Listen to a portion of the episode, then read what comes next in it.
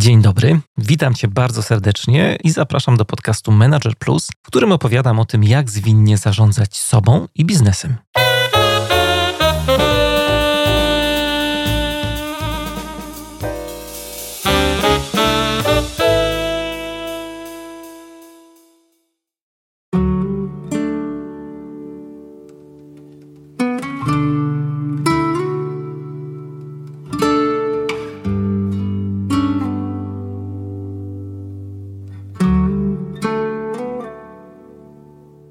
Koniec powróćmy może do prawdziwego pasterstwa. Widzieliście Państwo, jak idzie tysięczne stado owiec przez góry, znaczy się jesienny redyk, jak szeroka, spokojna fala.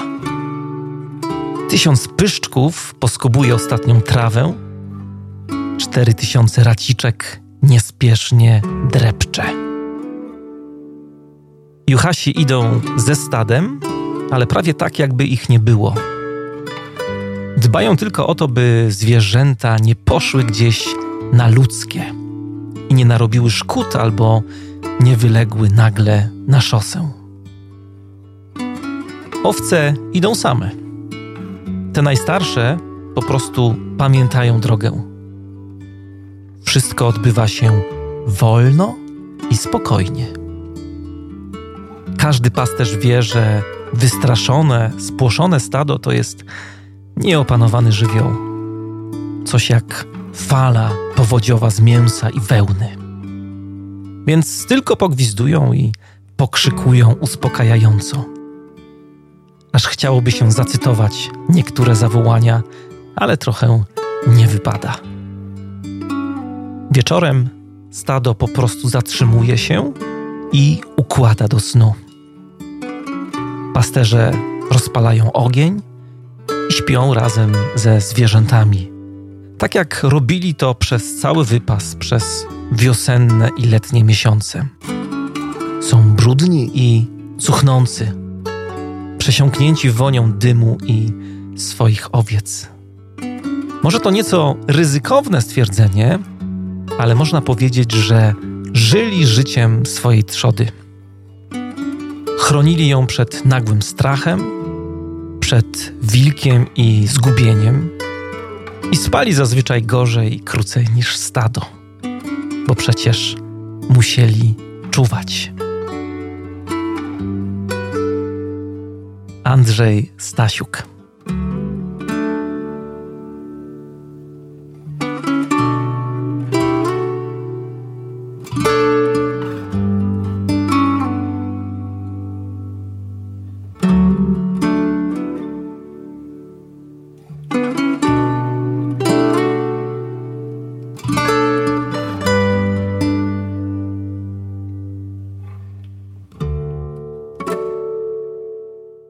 Dzisiaj zaczęliśmy tak bardzo nietypowo, inaczej niż zwykle, bo przeczytałem wam fragment felietonu o pasterstwie, felietonu, którego autorem jest Andrzej Stasiuk.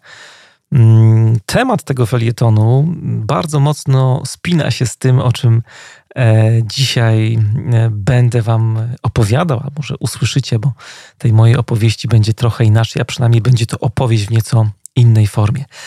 Pasterstwo jest związane uwaga, uwaga, z reportażem, który dla Was e, specjalnie przygotowałem. E, reportażem, o którym już dużo ostatnio opowiadałem.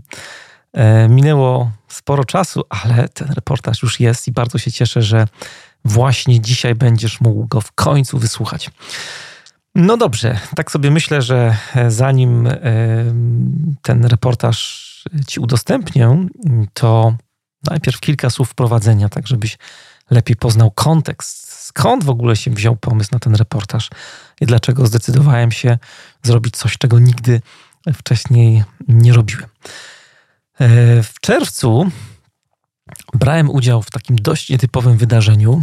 Mm, wydarzeniu, które wiązało się e, z moją pracą na uczelni na Uniwersytecie SWPS, gdzie prowadzę kierunek Agile Leadership. E, okazało się, że wspólnie z alumnami z tego kierunku, z pierwszej edycji, stwierdziliśmy, że pojedziemy sobie w Beskidy, żeby uczyć się przywództwa, ale w taki dość nietypowy sposób od pasterzy i owiec. No i w efekcie przez trzy bite dni włóczyliśmy się po beskidzkich halach z pasterzem i owcami właśnie. Dużo rozmawialiśmy, słuchaliśmy takich mini wykładów, słuchaliśmy się też nawzajem.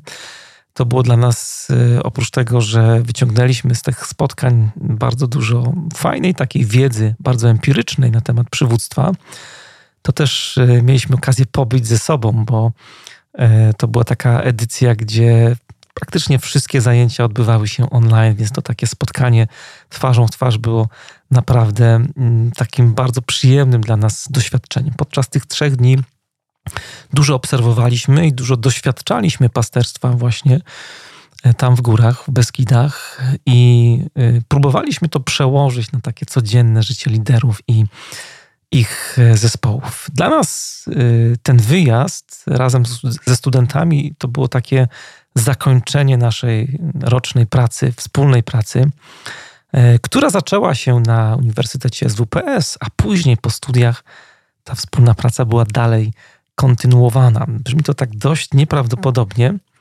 ale mm, było tak, że jak skończyły się studia, to studenci liderzy e, sami przyszli do mnie i powiedzieli, że chcą się dalej uczyć, że nie chcą przestawać.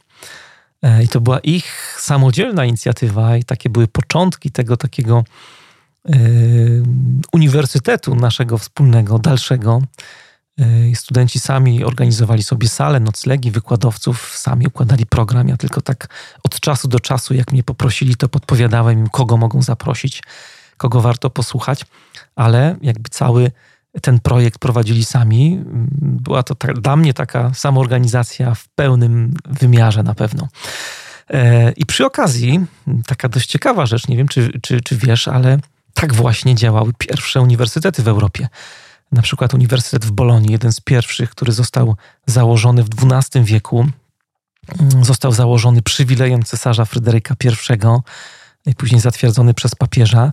To była inicjatywa w pełni zgłoszona przez studentów sam pomysł przyszedł od studentów, ten przywilej cesarza tylko stworzył mi odpowiednie warunki do y, nauki, takiej niezależnej nauki.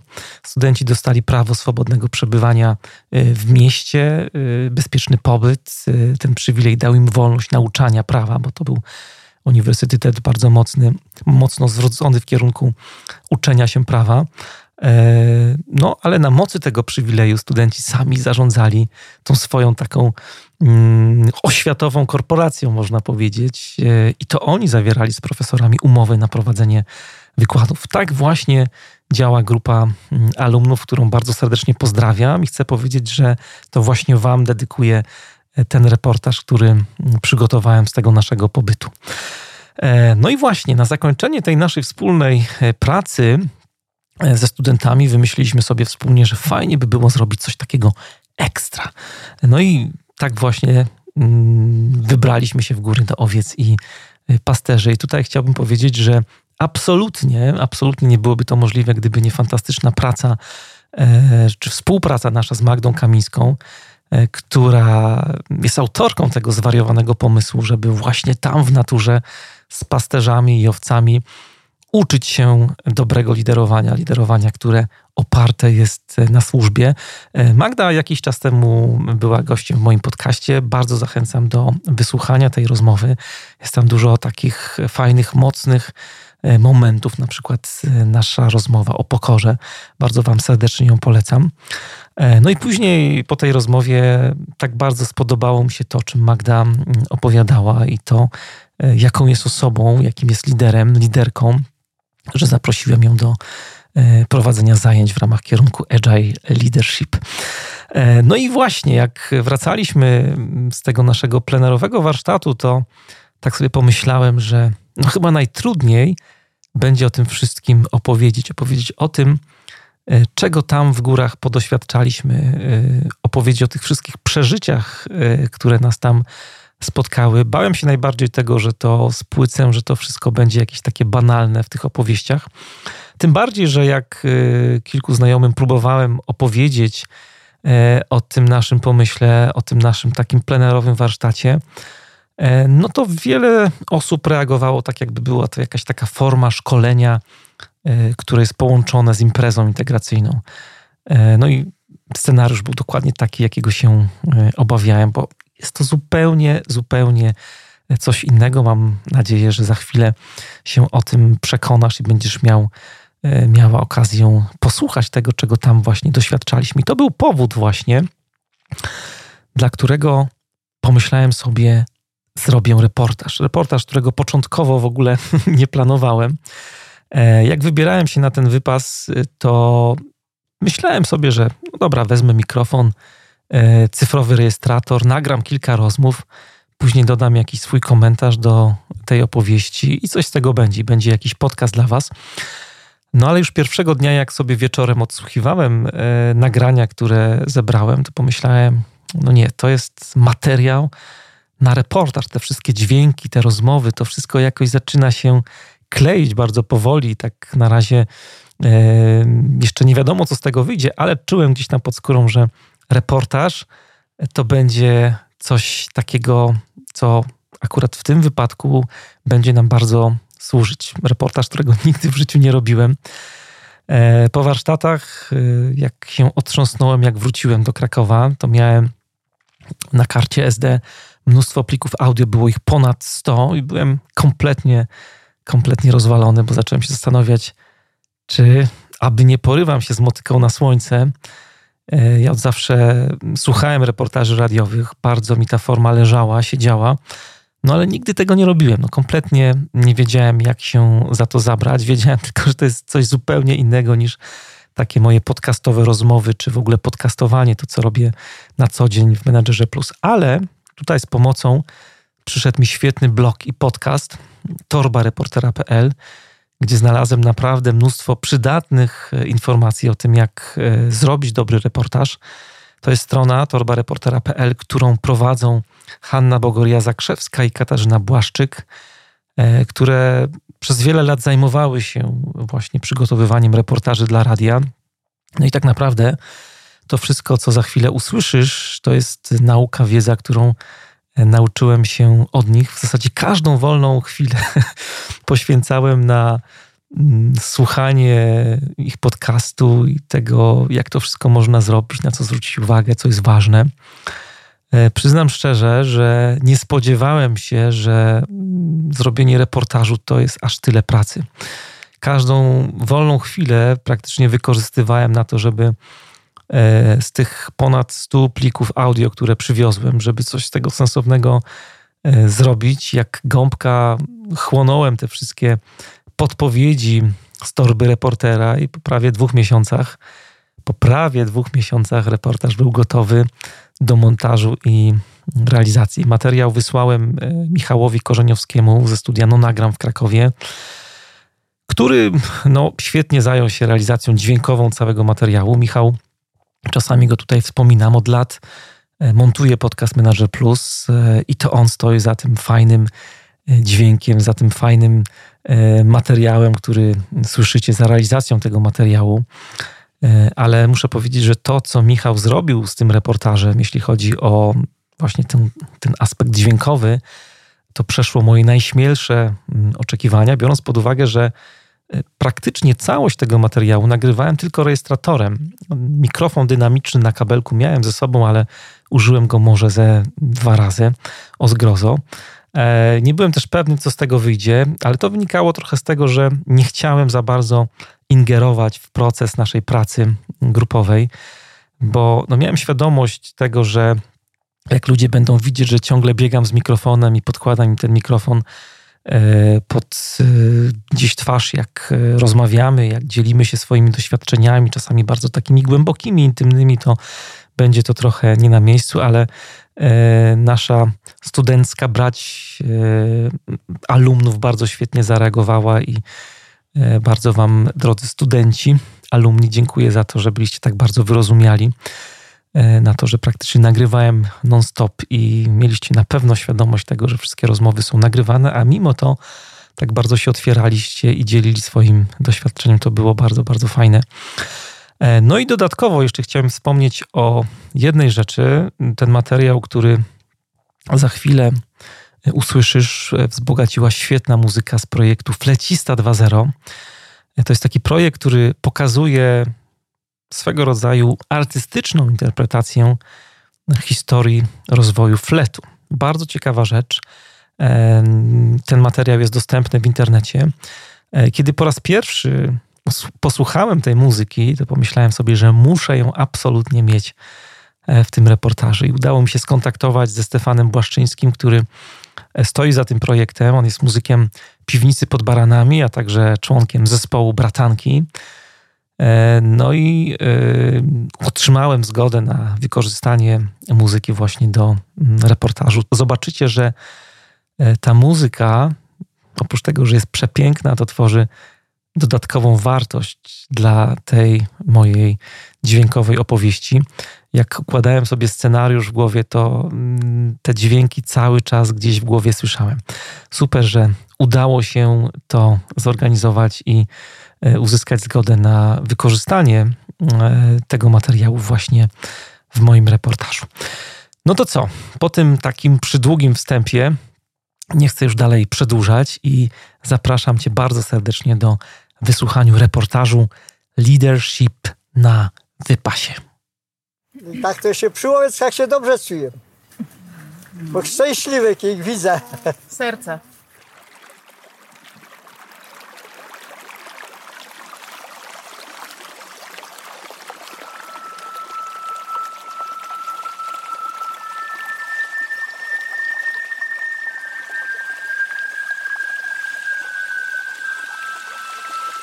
Idziemy na oazę Soblówkę?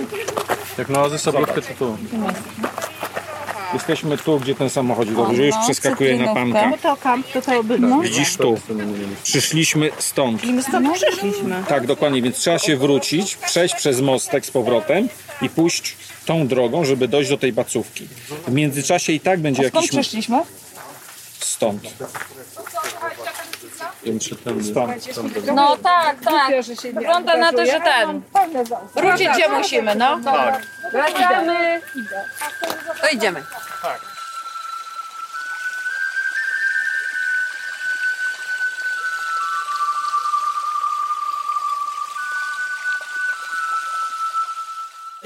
Wam mówić, gdzie te owce są, natomiast będziemy Was wspierać w tym, żeby Wam się to zadanie udało. Będziecie docierać do koszoru numer 3. Koszor, słuchajcie, to jest taka sypialnia. To jest taka zagroda, która jest przestawiana e, z miesiąca na miesiąc. E, Akurat to jest e, taki obraz tego, gdzie te wszystkie koszory mogą tutaj na tym terenie się znajdować, czyli te wszystkie miejsca, gdzie owce śpią. Owce śpią w różnych miejscach i to też jest naprzemiennie stosowane. Dlaczego to powiemy Wam w drodze już. Ale waszym pierwszym zadaniem, słuchajcie, od którego zaczniecie tą ścieżkę właśnie podążenia w kierunku bycia serwaniderem, to jest to, żeby, żeby wyjść z tego kontekstu, że ja idę w swoim celu, bardziej w kierunku, że ja idę po to, żeby poznać potrzeby. Mi się w ogóle strony nie zgadzają. Tak, właśnie ten znak, bo odwrotnie jest ta placówka na hali rycerzowej. Tak, chociaż ona tam powinna być, Tak, nie? tak, tak, No, tak, tak. Odwrotnie, a my tu powinniśmy iść. Czyli- Logicznie. Czyli to jest może tak, jak my jesteśmy. Tak. No tak.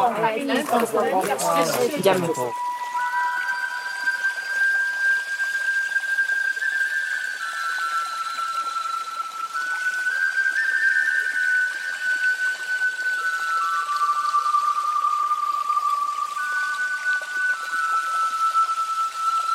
Dlaczego pasterz zaczyna od tego, że zaczyna szukać owiec? Że musi umieć je znaleźć? Takie jego zadanie. To... Bo to jest jego z jednych głównych zadań, które odróżniają go na przykład od hodowcy. Hodowca nigdy nie szuka owiec, ponieważ ogradza je pod prądem i nie jest zainteresowany tym, gdzie one są, ponieważ wie, gdzie są. Zabiera im wolność, więc yy, wie, gdzie są. Daje ją autonomię. Pasterz daje im tą autonomię, pasterz daje im wolność. Wpuszcza je w wolnym terenie, potencjalnie niebezpiecznym, ale potrzebuje najpierw umieć je znaleźć. Ma zbudowaną tą pyrć z nimi i ponieważ im ufa i ma, ma, mają tą wspólną pyrć, to wie, że wystarczy jeden człowiek na 400 owiec. Bez bata. I z psami, które w ciągu dnia tak naprawdę, słuchajcie, odsypiają, bo one w nocy pracują. One w dzień to widzicie tam kimka co chwilę.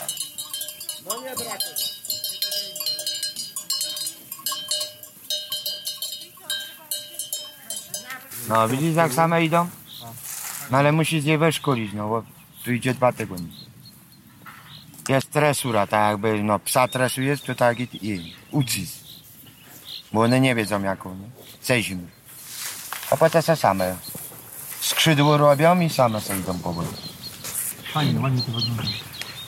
Na resztę się rozsiewają, nie? To byle gdzie jest Teraz sobie biegną. po całym. A, to, to się tak rozpro... rozsiewają. No, rozproszy się, rozsiewa.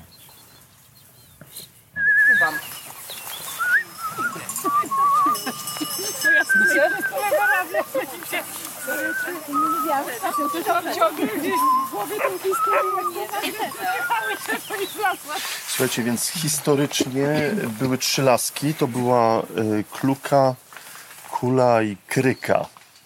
Bardzo często, może nie tutaj, kiedy oni znają ten teren, to to się nie dzieje, ale mm, czasami jak oni szli gdzieś przez góry, to zdarzało się, że pasterz ze stadem mógł się zagubić gdzieś i nie wiedział dokąd iść, no to używali tej kuli, czyli to była po prostu kula z kijem i wtedy rzucał do góry, zdawał się na los. Mm, Dzisiaj się używa jednej tej laski zakrzywionej, ale tak, ta kryga i kluka y, to było tak, że jedna miała ten mniejszy haczyk, druga ten większy. Przede wszystkim to są takie, takie rzeczy jak kierunek, nadanie kierunku, tak, że gdzieś tam albo się za głowę łapało delikatnie tego barana, żeby nadać mu kierunek, w którą stronę masz iść, albo gdzieś tam za nogę tą małą laseczką. Natomiast cały czas jest jakby ta idea, że nawet jak ja do mojego zespołu przywiozłem tą laskę i tutaj dostałem w prezencie od nich, to moi ludzie powiedzieli tak, o, będziesz nas bił teraz.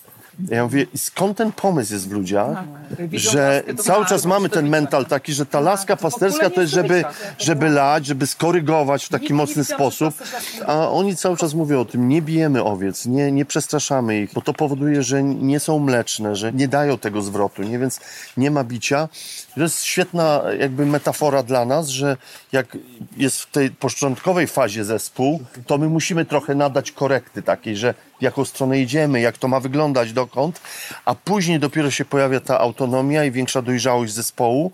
I na przykład w zeszłym roku, jak widziałem to stado, kiedy wracaliśmy już i był ten redek jesienny, słuchajcie, nie było w ogóle takiego elementu. Po prostu był jeden dźwięk, pasterz jedno słowo mówił.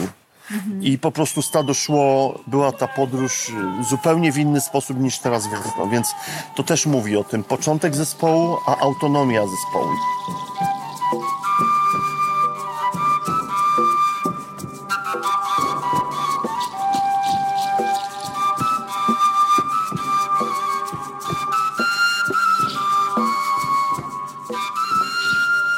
Konflikt! Kłócą się!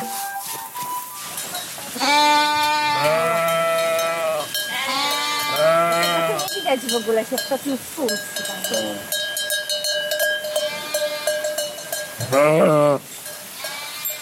Zr- Zwróćcie uwagę, co się dzieje. Widzicie? Idą nie w tą stronę.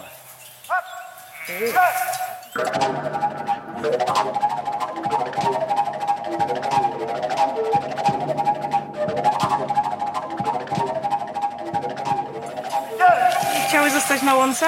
Nie, pomyliły się. Nie poszły za nim pod górkę, tylko zaczęły schodzić na dół. Tak. Teraz was pęd. O, a teraz tego nie.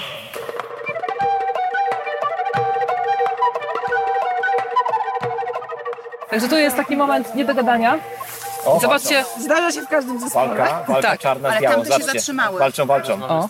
Zobaczcie, to jest moment, kiedy tak, wszyscy są głodni, nikt nie słucha pasterza, każdy chce szybko się najeść.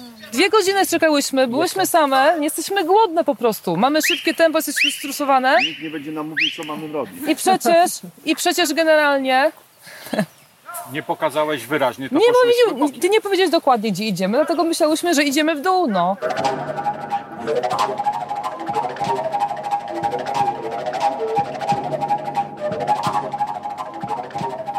O, mocno się starły. O, widzicie? Tak. Więc zobaczcie, że nawet jest konflikt teraz w grupie, nie? Tak. tak. Więc jak są złe emocje w zespole, bo były, a, a co cię, servant liderzy, dlaczego i pasterze? Y, Dlaczego były złe emocje w tym zespole? Bo potrzeby nie były zaspokojone. Do, bardzo dobra odpowiedź, Kasia, super. Bo potrzeby nie były zaspokojone. Jak, są- jak są niespokojne potrzeby, jest frustracja, jest narzekanie. Więc jeśli ludzie narzekają, to oznacza, że trzeba zap- zapytać, czego potrzebujesz.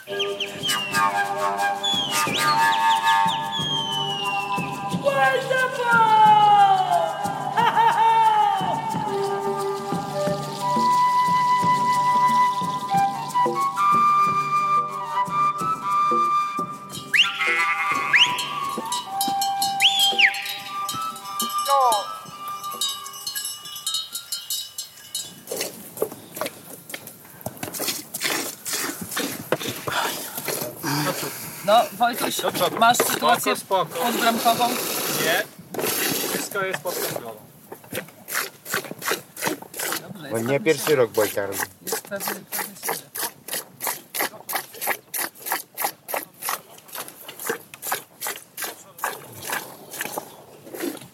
Może być krz, krz. O. I do doja, nie do przodu. A, do Do doja. Tak, do doja. Do doja. Dopiero teraz Do mówicie? przodu to... Do przodu to ja pójdę. Jak robi, tak? Dobrze, dobrze mój. Już będzie miał ten dyplom. Wystawicie mu? Na pewno. Szpinkę góralską mu domę. A wyobrażasz sobie życie bez owiec? Myślałeś kiedyś nad tym, tak? Że coś innego mógłbyś robić? Czasem tak. Czasem dopieka, dopieka, dopieka sytuacja, nie? Ale ciągnie, nie? No, ale bez tego by może trudno by wyłączyć. Jednak tym, co się lubi robić, no to trudno się byłoby odnaleźć w tym Tak.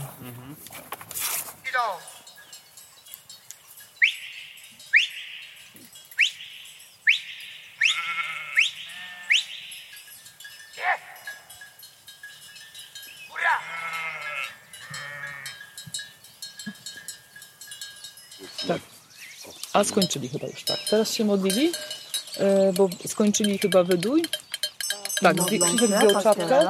Krzysiek zdjął czapkę. Za- e, tak, oni, e, oni się dwa razy dziennie modlą, zdejmują czapkę. E, po każdym wydoju się modlą. E, I to jest dodawanie sakrum do pracy.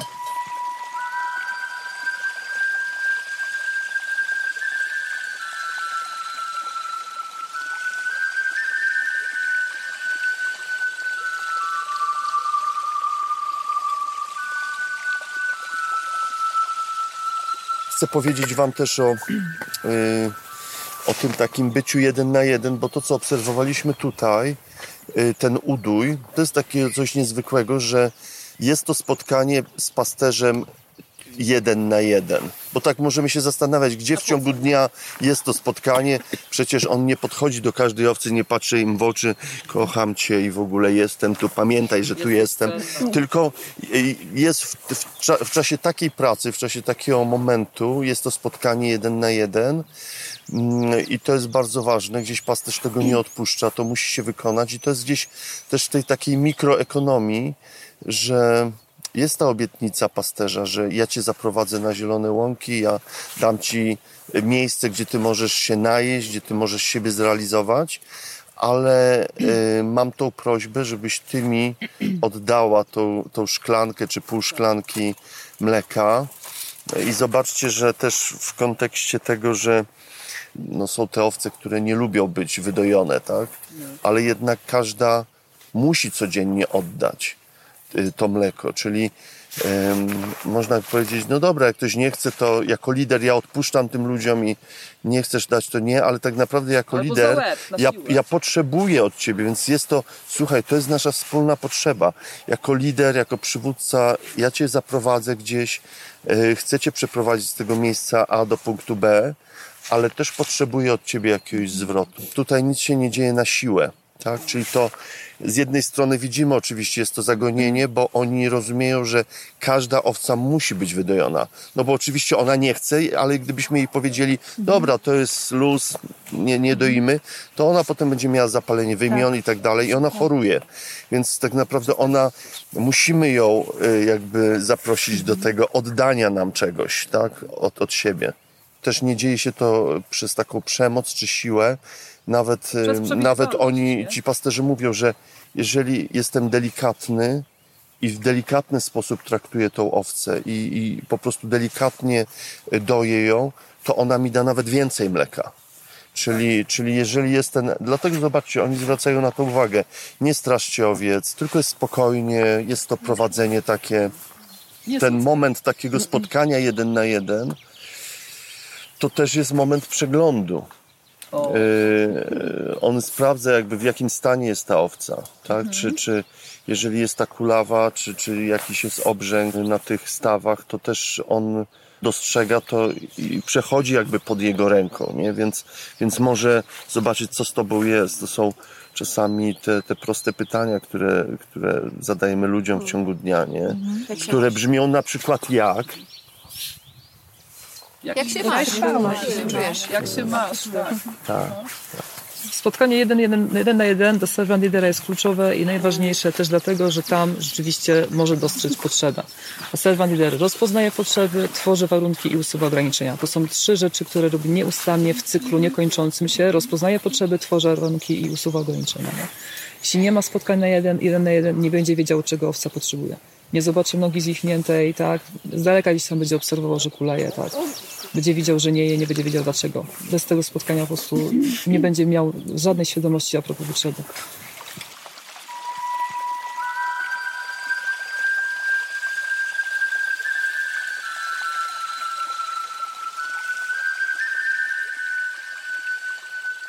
A co jeszcze możemy zrobić?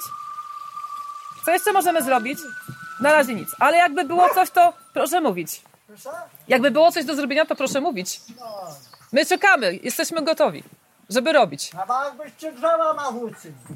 A, a ile? Dwie tony? Dwie tony? Tu, na tej basówce, w okolicach, to wszystko, co zielone, to widzicie, to nie są jakieś zarośla, tylko są, to są same zioła. Tu. To są same zioła. Jak myślicie, po co są zioła w okolicach basówki? No, żeby do leczenia, żeby z nich korzystać. tak? Dokładnie, można z nich skorzystać. Dokładnie, to healing, tak? Czyli potrafię pomóc tym i potrafię zadbać o zdrowie tych, którymi się opiekuję. Nie mówię tutaj o jakichś, wiecie, bardzo zaawansowanych zabiegach medycznych, ale jakichś takich podstawowych, nie? E, Że rzeczywiście potrafię też skorzystać z tego, co jest na, na wyciągnięcie mojej ręki, co jest dla mnie dostępne, co jest w okolicy, po to, żeby e, wnieść więcej zdrowia e, tym potencjałom, o które się mam troszczyć, nie? Podzielimy Was szybko na trzy grupy sześcioosobowe, ok? I każda grupa dostanie takie piękne wydruki ziółek. Będziecie szukać ich pośród tutaj tego wszystkiego, co tu jest. Mm, Wiecie, trochę zacząłem czytać na ten temat. Znalazłem artykuł pewnej pani, która badała sprawę owiec i połączenia jedzenia przez stado ziół, a wydajnością.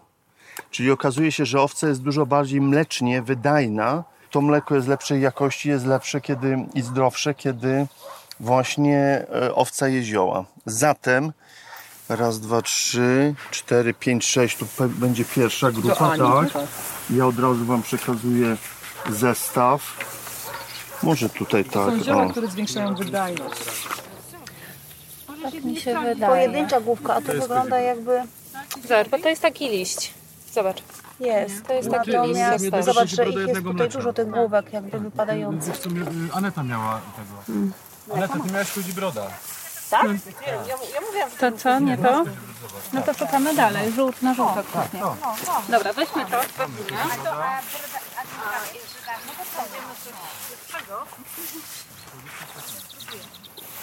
A słuchajcie, moje pytanie jest takie, bo ja wiem, że ono trochę będzie śmieszne, ale nie drworujmy sobie z tego. Ale co jest, co jest tym ziołem dla waszego zespołu? Co jest tym ziołem, a, a też jakie, jakiego rodzaju lekarstwo, czy, czy zioło, lekarstwo ty dajesz zespołowi? Co to będzie? A co oni by potrzebowali jako lekarstwo? Jakbyście mogli kilka takich refleksji ze swojej pracy.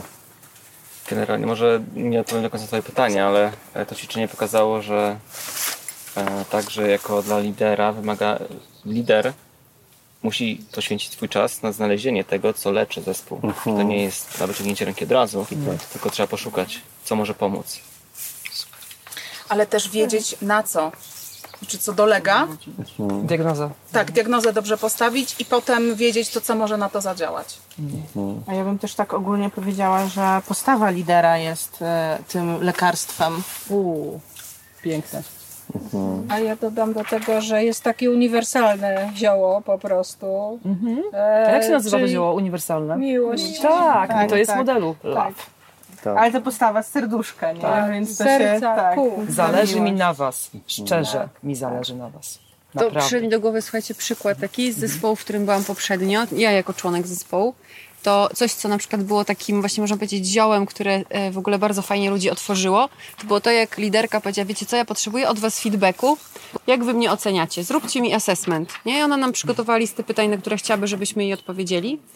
E, Ja byłam odpowiedzialna za to, żebyśmy zorganizowali takie spotkanie sobie i właśnie pogadali, nie? Jak my to widzimy. I ja byłam- przekonana, że jest duży poziom otwartości u nas w zespole rzeczywiście i to było takie fajne, oczyszczające. Tak. Wszyscy się wygadali z tego, czego nie lubimy w niej, co lubimy, co jest fajne, co nie. Ona słyszała to wszystko?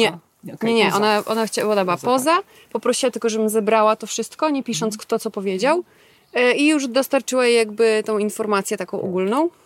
Było bardzo fajne spotkanie. To było uzdrawiające dla Was? E, Myślę, że dla niektórych tak, szczególnie tych, którzy nie mieli jakoś tak na bieżąco kontaktu z, z tą liderką, z tą naszą szefową. E, I też nawet ustaliliśmy, słuchajcie, sobie takie słowo klucz, które chcemy jej przekazać. Ono, e, jak em, chcieliśmy, żeby jak ona usłyszy to słowo, to że ono miało znaczyć już więcej nie, nie zmieszczę, już po prostu stop. I to było takie, wiecie, jakieś takie zupełnie abstrakcyjne słowo. E, Ja to wszystko zebrałam, ona to dostała i jeszcze tak było fajnie, że my zaraz po tym, jak mieliśmy to spotkanie, pojechałyśmy w delegację właśnie naszego zespołu, który był w drugim mieście i jeszcze ona tam miała później one z ludźmi i oni dzięki temu spotkaniu tak się otworzyli, że później każdy na tym one z nią bardzo szczerze z nią też gadał. Ona była na maksa wzruszona, więc jak wracałyśmy później pociągiem i ona mi opowiadała o tych spotkaniach, to była taka szczęśliwa w ogóle, że to usłyszała. Mówiła, Jezu, oni mi to wszystko mówili i wiesz, a oni Ale mają ma taki pokorę. poziom otwartości. Ma pokorę dziewczyna. Eee, było to bardzo, bardzo odważne, ale też ona miała taki moment w życiu, że potrzebowała po prostu chyba.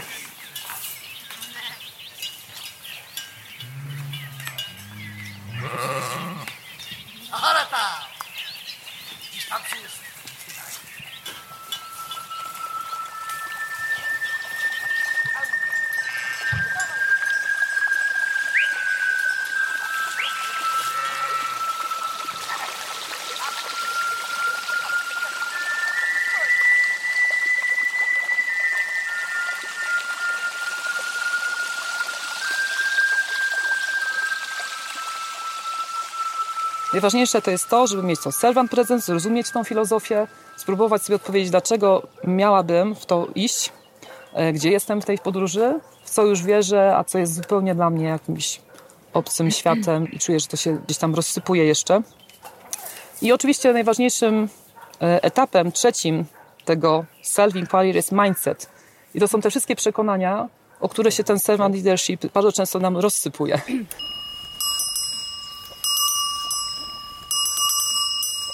Bo mam jedno pytanie. Egzamin. No i coście, coście z tego pasterstwa uznali? Ojej, no to myślę, że to jest mega takie e, otwierające serce. Doświadczenie. Jak widziałam tego Krzyśka, który się tymi owcami tak mocno opiekował i, i kosztem siebie bardzo często e, i tak dbał mocno o ich dobrostan i ich potrzeby nawet o. To sobie mnóstwo razy myślałam o moim zespole ile e, było sytuacji, że je po prostu ominęłam i realizowałam jakieś tam cele firmy i strategie w sytuacji, kiedy powinnam też na nich zwrócić uwagę. Więc miałam, mam mnóstwo takich przemyśleń. E, mm, Myślę, że po prostu trzeba tych parę sytuacji tutaj z owcami i pasterzem przejść, e, żeby nie, nie spłaszczać tego procesu tylko do tego, że sobie przejdziemy z owcami przez parę hal i po prostu popatrzymy, jak się pasą. Bo to nie jest e, ten kierunek. Tu, po, jak się dobrze to obserwuje i jest się w tych sytuacjach zanurzonym z tym pasterzem, no i się ma takich fantastycznych przewodników jak Magda i Karol, to widzisz to serce na dłoni. Widzisz te mnóstwo sytuacji, w których pasterz naprawdę e, o te owce dba w bardzo prosty sposób można to przełożyć na swoje zespoły, nawet nie wiem jak zaawansowanym biznesie.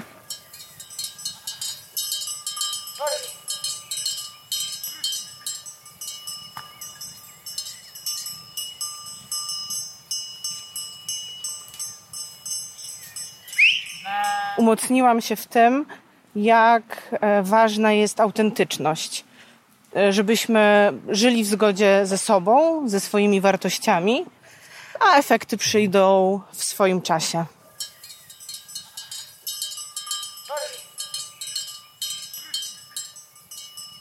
Jestem po prostu w niesamowitej przestrzeni, na łonie natury, z niesamowitymi ludźmi i niesamowitymi zwierzętami i wspólnie wszyscy od siebie uczymy się.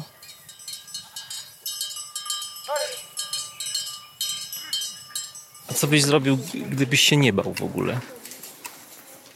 Bycia servant liderem? Tak. Na pewno bym chciał to wykorzystać e, w pełni. I w pełni dawać przykład, czyli to lead by example. E, I być w tym wytrwałym, żeby gdzieś, mimo że ta droga jest kręta, to żeby się trzymać tego, tej misji i tego sensu, które za tym idzie.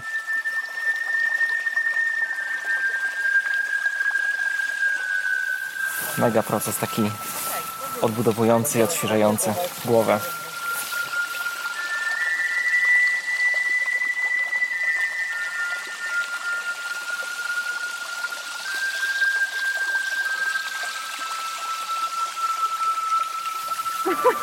Może się odwrócą, kto wie, słuchaj, nie wiadomo, nie? mu muzę, jak to szło. I to jest też moment, gdzie możecie pożegnać się ze swoją owieczką, nie? Wiecie, tą wybraną. It's my life.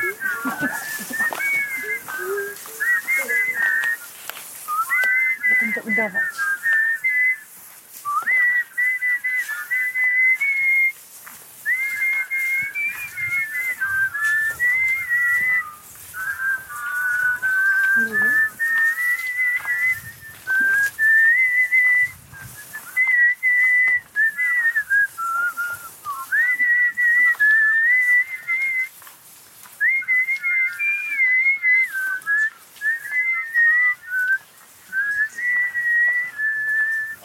Tak, my za rok Za rok? przyjeżdżamy. No tak, My tu przyjeżdżamy.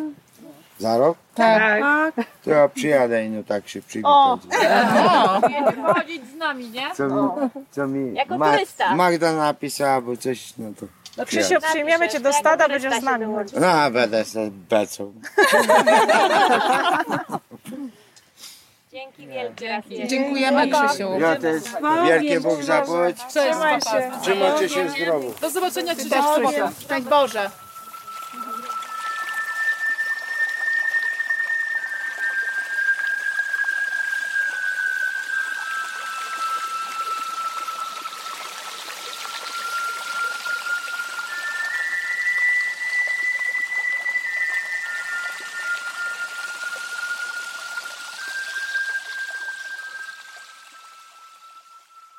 Bardzo dziękuję, że zostałeś do końca mm, tego materiału i wysłuchałeś całego reportażu.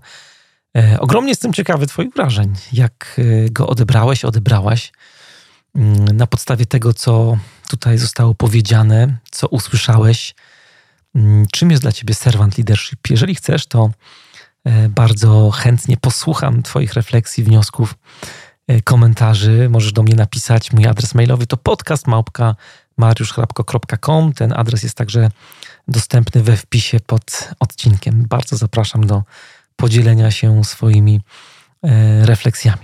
Na koniec chciałbym jeszcze bardzo, bardzo serdecznie podziękować wszystkim patronom podcastu Manager Plus.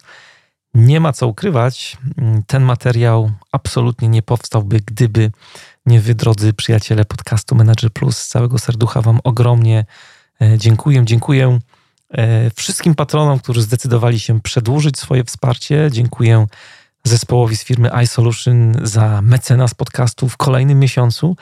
No i wreszcie dziękuję nowym patronom, którzy ostatnio e, dołączyli. Annie, Romanowi, Krzysztofowi, Kasi.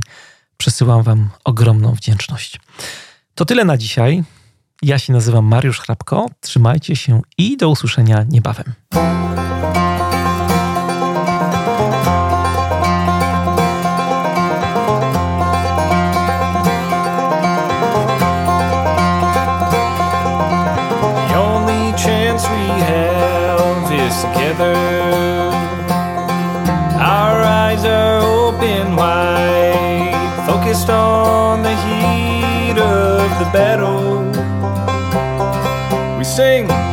Dance, we fight, and we love.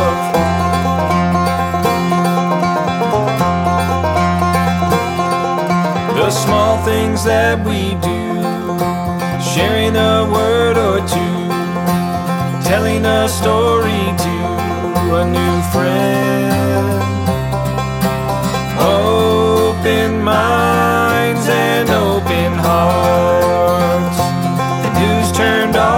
Walk out the door. We sing, we dance, we fight, and we love.